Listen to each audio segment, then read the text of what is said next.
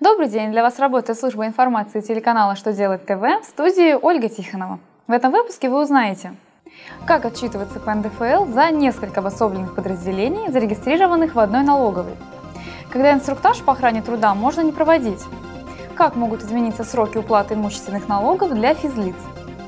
Итак, о самом главном по порядку –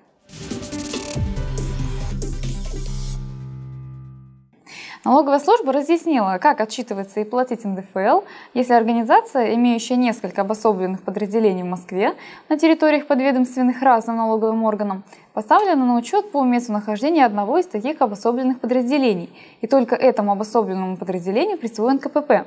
В такой ситуации организация может представить один расчет по форме 6 НДФЛ за все московские обособленные подразделения с указанием КПП ответственного обособленного подразделения. При этом НДФЛ, исчисленные и удержанные из доходов работников всех московских обособленных подразделений, также перечисляется в бюджет по месту учета ответственного подразделения.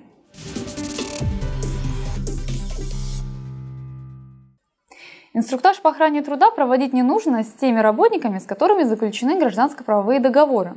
Об этом Минтруд России говорит в своем очередном письме. Дело в том, что трудовое законодательство и иные акты, содержащие нормы трудового права, не распространяются на лиц, работающих на основании договоров гражданско-правового характера. Эта норма закреплена частью 8 статьи 11 Трудового кодекса Российской Федерации. На этом основании чиновники утверждают, что с человеком, который трудится в организации по ГБД, проведение вводного инструктажа будет излишним.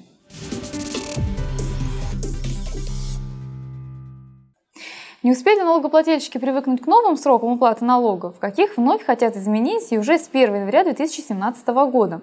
Так депутаты предлагают вернуть обратно с 1 декабря на 1 октября года следующего за налоговым периодом предельный срок уплаты налога на имущество физических лиц, транспортного и земельного налогов.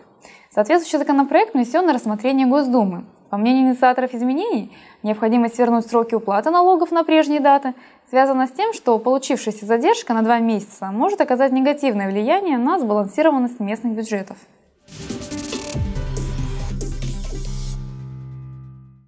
На этом у меня вся информация. Благодарю вас за внимание и до новых встреч!